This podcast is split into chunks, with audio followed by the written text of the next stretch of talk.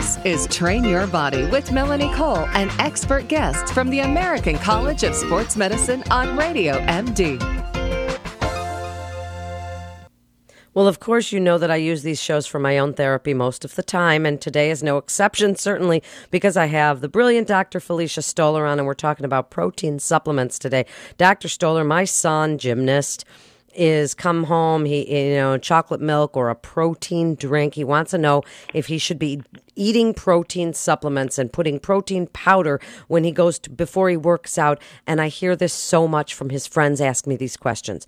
So protein supplements protein powder protein protein. And also it's constipating. So tell us about protein. You know, it's so funny because this is the main reason why I want to write a book for teenagers about nutrition because they have such body dysmorphia. The coaches tell them they need to pack on pounds, but what they mean is pack on muscle mass. And these kids, some of them haven't really quite peaked with puberty, so they're at a hormonal deficit in terms of being able to achieve their muscle maximum potential based on their pubertal stage. So, you know, what happens is they think that by eating more protein, they're going to get more muscle mass. And that is a very big problem. And we put that into teenagers' minds. And, you know, let's face it, I have adults that think the minute they, an overweight adult, the minute they start working out, thinks they should be taking a protein supplement. I'm like, uh, no. Let's look at the adequacy of your diet and see if you actually need a protein supplement. Because, you know, what has really fueled that, that, that perception is the protein supplement industry, right? They have a lot of money invested in making us all think that we need to take in more protein. And by gosh, we're not getting enough in our diets. And I'm being sarcastic with that. I mean, protein, energy, malnutrition is not a problem in the United States. And you spoke about, you know, constipation being a side effect. Yeah, because what is it crowding out? It's crowding out other nutrients that you should be taking in. Does it taste good? Yes. Does it give you satiety? Yes. Is protein good for you? Yes, but we can only use as much as our body can store and utilize. We don't use it for fuel. We don't have a good storage mechanism for it. So that is inherently the problem. And then over the long term, excessive protein consumption can lead to kidney damage. Well, it That's certainly like the thing can. That nobody and wants to talk about. Okay, so we do hear, and even ACSM recommends, like I said, my son will come home and have chocolate milk after his. These are pretty intense workouts, and Right. but then I'm feeding him salad, brown rice, chicken, asparagus, broccoli. I mean, he and he's like, "Mom, you know this is great," but my friends say I should just have the chicken and I shouldn't be eating the rice. And I'm like, Right. "No, yes, you need the rice. Go ahead and eat the rice. Have the salad. Make sure it pushes it all through." So carbohydrates need have become starchy the need, right. yeah, they become the enemy. Right. So it's interesting. I just got back from a conference in Lima, Peru, and one of my colleagues there is Peruvian, and he was speaking about the fact that the Peruvian diet, and most places around the world, you get outside of like, you know, maybe maybe the United States, but most places around the world, it's seventy percent carbohydrates. They have over three thousand varieties of potatoes there. They eat a ton of corn, and they eat rice, and they eat bread. I mean, these are all like, and this guy like came to the United States and was told this stuff is bad, and he's like scratching his head, like, what are you talking about? We don't have an obesity problem in our country, you know. So, and if you look at other places in the world, that is a predominant amount of the energy comes from carbohydrates. So, you know, I, I think some of the popular weight loss diets have done a good job of, you know, that. And again, it's about loss, not maintenance, and not about health. You know, eating high protein, high protein, high protein. That has become sort of the norm, and there's a perception that you need to eat more protein to build more muscle mass. That's not it. And when you talk about replenishment, yes, chocolate milk is fantastic.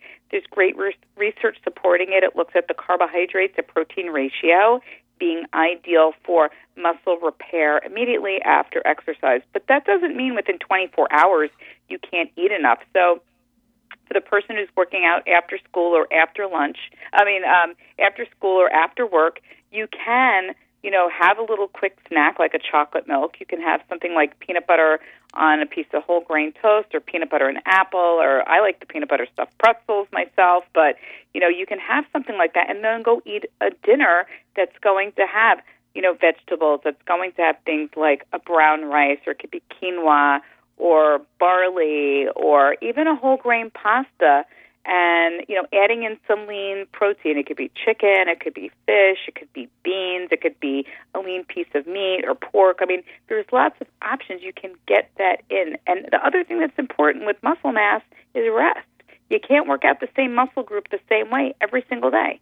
The only muscle group that can be worked out every day like that is your heart Absolutely. And see, and that's so important. I love that you pointed that out because it is all about the cross training too and, and changing it up a little bit and working out different muscle groups at different times. Now, with the ad- advent of Atkins diet, and everyone thinks protein is the way to lose weight and that carbohydrates are going to be the thing that put fat on you and then they get stored and then it's too much sugar. But nobody ever got fat on a carrot. Right. So, what right. do you tell the people who are not just working out and worried about protein supplements and putting protein powders and eating protein bars and everything? What about those who are trying to lose weight? Well, what I explain to them is we ha- what I do with my patients. First of all, is I look at adequacy of their diet. So they give me a five-day food journal. We analyze it and compare their intake to their need. And whether I do it for somebody or whether you go online and use any one of those, you know, tracking software programs, I think it's good to get a good baseline understanding of what is in your diet? What components of your diet, in terms of the macronutrients, the carbohydrates, protein, and fat, are you getting? And where is there room for improvement? I mean, I think that's really what it comes down to. Do you, I mean, and what people forget is that with the exception of the fruit group, amino acids, which are the building blocks of protein, are in every other food group. They are found in dairy. They are found in vegetables. They are found in grains. They are found from, they are found in animal sourced protein, right? So it's everywhere except fruits. So the likelihood that you're getting enough is probably pretty significant. You know, it's a pretty good chance you're already getting adequate amounts of protein in your diet. Yeah, you don't need to be adding all those powders. And very quickly, just t- tell us the little bit of difference people see whey powder and, and casein and all of these different and amino acid supplements. And, you know, just uh, sort that out a little bit for us. I mean, I just want to sort it out to say that there are different pr- sourced protein supplements that are on the market that people can add to their foods that have different food origins or different components, and some of them are very specific with which amino acids that are there. They might have branched chain amino acids, which are the ones that are used for energy. But at the end of the day, most of them you don't need to purchase. You can get, I'm a huge fan of getting your nutrients from food. I'm sorry. And most of those protein supplements come with the other dirty thing that I don't like, which are um, not you know non-nutritive sweeteners are added. It is very hard to find any protein powder that doesn't have some flavoring in it. And you know the easiest protein powder somebody can get is dried milk if you really need something or you really think you want it. You know Carnation and all, a lot of stores make these generic you know powdered milk. A Carnation instant breakfast. Add that to something. You know if you think you need that much more. But the truth is you can have things like uh, Greek yogurt has a higher protein content than a regular yogurt does because it's strained. I, I really would err on the side of finding real foods. First of all, they cost less, they taste better, right? And everything's about taste. If it doesn't taste good, you're not going to eat it. If it tastes funny, you're not going to be likely to eat it. And you shouldn't feel like something tastes chalky or chalky or a little artificial and it's supposed to be good for you so you're going to eat it. No, you know, like that's not the way to drive food choices. Well, and that is just absolutely great advice. What a great place for us to wrap. Dr. Stoler giving us such great information. You're listening to Train Your Body, Motivate, and Perform at the American College of Sports Medicine. We love them. They are our great friends here at Radio MD, the gold standard for fitness and nutrition. And you can trust the information that you're getting from the American College of Sports Medicine. Uh, they are absolutely tops. And so if you missed any of this great information, you can listen anytime on demand or on the go at Radio radiomd.com. Share these shows with your friends. Scroll around, learn something with us, because that's how we all learn together. This is Melanie Cole. Thanks for listening and stay well.